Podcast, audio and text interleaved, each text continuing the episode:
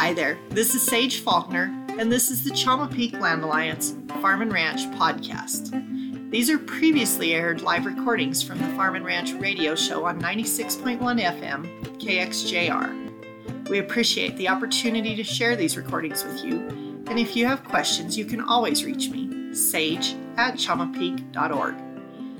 There may be old or outdated announcements throughout the show. Please disregard. Thank you again for making time to listen. Our website is www.chamapeak.org. Thanks to CPLA, KXJR, and the many members and guests who have contributed to this podcast. Thank you so much and have a beautiful day.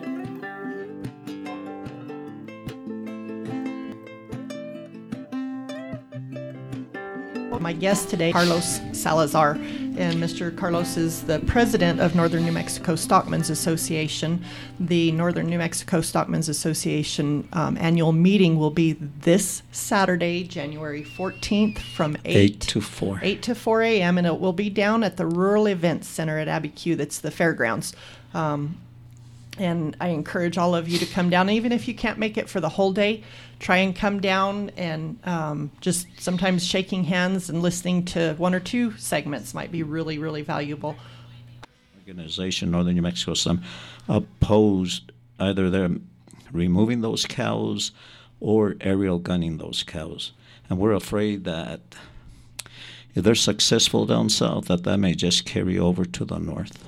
And we're It, it could because it's a federal absolutely. situation, right? hmm Anyway, we sent them documentation, and we cited uh, certain titles: Title 40, uh, Subtitle 1, Chapter 13, Section 1314, on easements, and it talks about real property of the government, and it says that the real property of the government excludes public land, including minerals, vegetative, and other resources in the United States including lands reserved or dedicated for national forest purposes.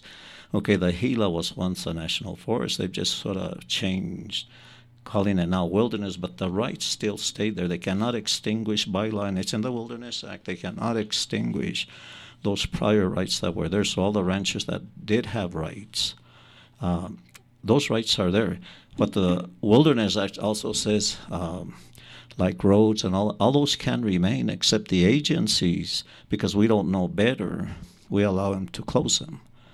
And unfortunately, that happens everywhere there's wilderness. But they cannot. The existing uses have to continue.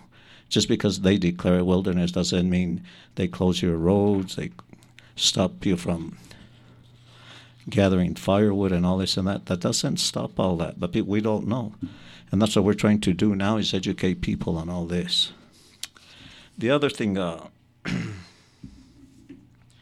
there's another, the other thing that's really important for folks to understand is that in 16 USC Code, Section 480, civil and criminal jurisdiction, again, the federal government has no civil or criminal jurisdiction. People need to understand that. Criminal is like police powers.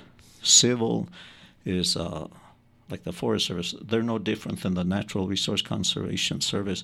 They're just a technical.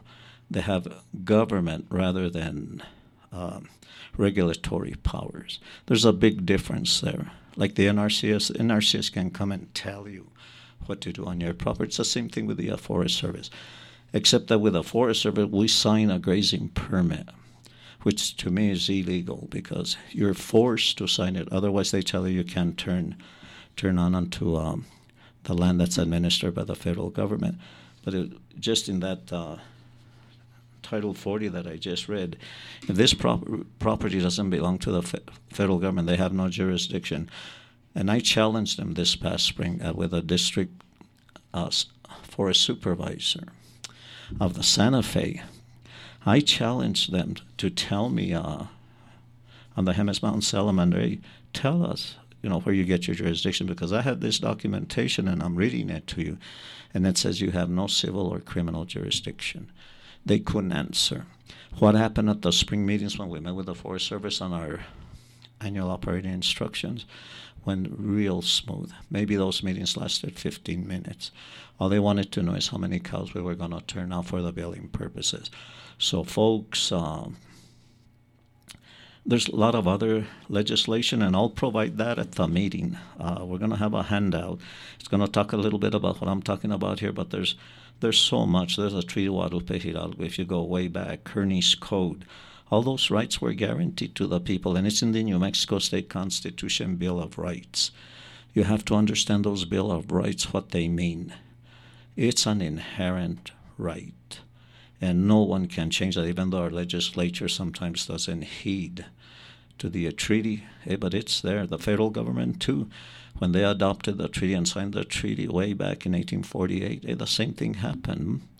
Those rights were guaranteed. They're inviolate, is the word. They're sacred. So no one can take them away from us. But we, most of the time, don't know how to articulate that. So because of that, the agencies uh, don't tell you, oh, well, you have these rights. They're not going to tell you that they're going to try and govern you. And the same thing like in the Gila, we'll go back to it again. People down there don't know what's really going on. They think the federal government has unilateral authority under that supremacy clause. They don't have that authority. If they did, then the Federal Land Management Policy Act would mean nothing. All those public land laws would mean nothing if they had supreme authority. The other thing is uh, the Constitution of the United States um, uh, did not grant the federal government authority over our, lands under Article 1, Section 8, Clause 17 of the Constitution. Uh, what that one said is that all those the, with the Constitution, uh, the authority of the federal government vanished upon statehood with the state of New Mexico in 1912. All those rights transferred to the state they no longer stayed with the federal government. That's why most permits and documents, uh, like what do they call them, allotment management plans, EAs, and all that that they do on your allotment, they're not applicable to us. They're not uh, because they they don't own the property. It's we own those lands under the 1841 Preemption Act. If uh, those ancestors that we have that lived on these lands, and they were there, they were granted personal property. So that's where I rights, that's how far our rights go back. Um, the other thing on the Gila is it's unfortunate, you know, the Forest Service can go and kill cattle. How come they don't go and kill the overpopulation of elk? How come they don't do that? And that kind of um, and there's, it's not really there's shocking. State laws there yeah. as far as that goes right. as well, right? The New Mexico sure. Livestock Board. Then, and the, and here we have the New Mexico Livestock Board, and I saw the directive that they put out very weak. It doesn't uh, tell them you cannot do that. Why don't they challenge them? I'm giving the information here, and I sent it to the uh, New Mexico Livestock Board to Belinda Garland. I sent her all this stuff so that she can read it. And what we're saying is, the if, if the Forest Service really has authority, well, show it to us. Show us that authority so that we can live with it, or we don't live with it, or you tell, will tell you you don't have the authority that you think you have. The other thing with the Forest Service, I mean, we have all these elk all the way from Espanola here to Chama. When you drive those highways, especially at night, you better be careful because, um, like we were talking, they, they don't shoot the elk, but they'll go shoot cattle.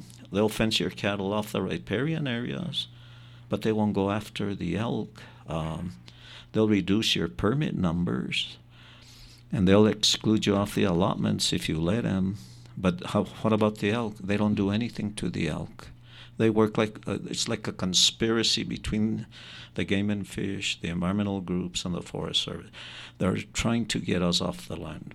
They want the land for themselves. Um, the other thing that they do to the ranchers is they delay entry dates in the spring. They try and use stubble heights as as a requirement. Uh, again, having like I read in 16 USC uh, section 4, they have no civil or criminal jurisdiction. So what gives them the right to do that? They have no rights. So this is what we want in uh, to share. It won't be. Uh, we'll give a handout on all this information that I'm talking about, but then um, at some point in time, we want people to read it. It's really hard to just stand here and tell you because you need to read it repeatedly so that you learn it. And that way you can take this paperwork, you go to your meeting, and you challenge him, just like we challenge the forest supervisor. Sheik is the one that called a special meeting. with us ranchers after we challenged the two districts early in the spring in I think it was February in Espanola and early March in Gallina. And after that, uh, she called a special meeting. I think we met in April. There were several ranchers there. In fact, we had a very good turnout. I asked them all these things, and they couldn't answer. Really so, good points, Carlos, mm-hmm. and I'm, mm-hmm. I'm really glad that you're bringing some of this up. It's a, it's a lot to grasp, so I encourage folks to attend the Northern New Mexico Stockman's meeting this Saturday, um, particularly if any of these issues um, impact you. If you're an allotment or a permittee or, or you deal with, with um, these agencies as a cattle person, um, and as you're talking, I'm sitting here thinking about, and I'm going to date myself way back mm-hmm. in my mm-hmm. first year of college um, I actually took a business law class, and that professor would walk into the classroom every day and he would scream at the top of his lungs, "Knowledge is power." Oh, absolutely. And this is this is knowledge, and and if we don't have that knowledge, then we don't have that power. And so I think what you're sharing with our listeners is really, really important, and a lot of um, ranchers are generational ranchers, but sometimes you know we we lose a piece here and we lose things there, and Forest Service changes things and BLM changes things, and we get down to this really small piece of what was once something much bigger. And I feel like yes. that has happened a lot. Mm-hmm. Um, and these I agree. These allotments and, and these permits um, are an integral part of our culture sure. of the ecosystem. Um, cattle kind of get painted as this bad part, but they're a management tool in a lot of ways for a healthy forest. Um, we're watching things happen in Mora um, that are devastating, and they're going to be devastating for decades from the Hermit's Peak and, Peak and Calf's Canyon fires, and that could happen here so easily. And one of the things that I try to remind folks is that cattle can be a part of a healthy forest, and they're mm-hmm. they're a mm-hmm. really good tool for that. Um, so I, I think it's important for our listeners to know that um, ranchers face a lot of challenges these days. I wish Carlos and I were sitting here just talking about all the good things and, sure. and great pieces um, of this, but the reality is there are a lot of agencies that get um, one minded. They, they only manage for one thing, and that causes problems. And agriculturalists are now down to about a percent and a half of us, and we're feeding all 100% of us. Yes. So we play a huge role, and it's the one industry we literally cannot live without. Now, people have to realize that the food you eat in the morning, at noon, and in the evening, where does it come from? the ranchers and the farmers, the people that are being most attacked by the environmentalists and the, and the government. Why? It's something that I don't understand. But I wanted to say something else. Title 18, um, 18 uh, Crimes and Criminal Procedure, Section 2823 is um, when federal employees don't follow the, the oath of office that they take and the um, federal regulation. It's called insurrection. Uh, you cannot be in those positions violating the the agency that you work for and doing whatever you please. You can't. You got to follow your oath of office because you, you, when you take the oath, you say you're going to abide by the laws of the Constitution of the United States. So it's very clear. Uh, the thing is, is that if you violate all those laws, then you're committing insurrection, and it's something that they're not being told. The other thing I wanted to uh, mention is the um, they talk a little bit about at least with the Forest Service. Um, most of the people that work for them, they don't know what I'm talking about. They themselves, they think their forest manuals, uh, what's the other thing, other policies, regulators, no, those only apply to them. And it's very clear manuals, and I work for federal government, the manuals, the policies, and all these directives, it applies to the employees. Code of Federal reg- Regulation, it applies to them only. Those don't apply to us. So people have to remember that too. And on the Gila itself, um, I don't know what's going to happen, but I think they also want to garner public support to circumvent the rules and regulations that they have to by garnering public support, then they go ahead and do it, but it's incorrect. When we wrote this letter from Northern New Mexico Stockman, like I mentioned earlier, we don't want them to go start killing cattle at, uh, whenever they feel like it, um, because they, like I said earlier, you know, they go against the rancher always, always going after the rancher. Um, they want to reduce you or do whatever just to uh, um, keep the environmentalists, I guess, happy. So with that said, uh, that's pretty much. Um, just want to invite um, all the people to our annual meeting on Saturday. There's one other thing that's going to come up on Saturday, and what the Forest Service is trying to do to the uh, individuals and associations is start um, obtaining a 501c3 from the state, and that's a nonprofit. Uh, standing with a state, and that, that's ridiculous. Why? We've never had to do this in over 100, 200 years, so why are they now starting to do that? Again, it's more red tape. It's all bureaucracy. Huh? Hopefully, I think my take on that is either trying to eliminate as many ranchers as possible by making it more and more difficult for you to stay on the ground. Anyway, that's about all I have to say on on this whole thing. Well, folks, you're listening to the Farm and Ranch Show, and, and my name is Sage Faulkner, and my guest today has been Carlos Salazar. And Mr. Carlos is the president of Northern New Mexico Stockmen's Association. The Northern New Mexico Stockmen's Association um, annual meeting will be this Saturday, January 14th, from 8, 8 to 4. 8 to 4 a.m., and it will be down at the Rural Events Center at Abiquiu. That's the fairgrounds. Um, and I encourage all of you to come down, even if you can't make it for the whole day. Try and come down and um, just sometimes shaking hands and listening to one or two segments might be really, really valuable.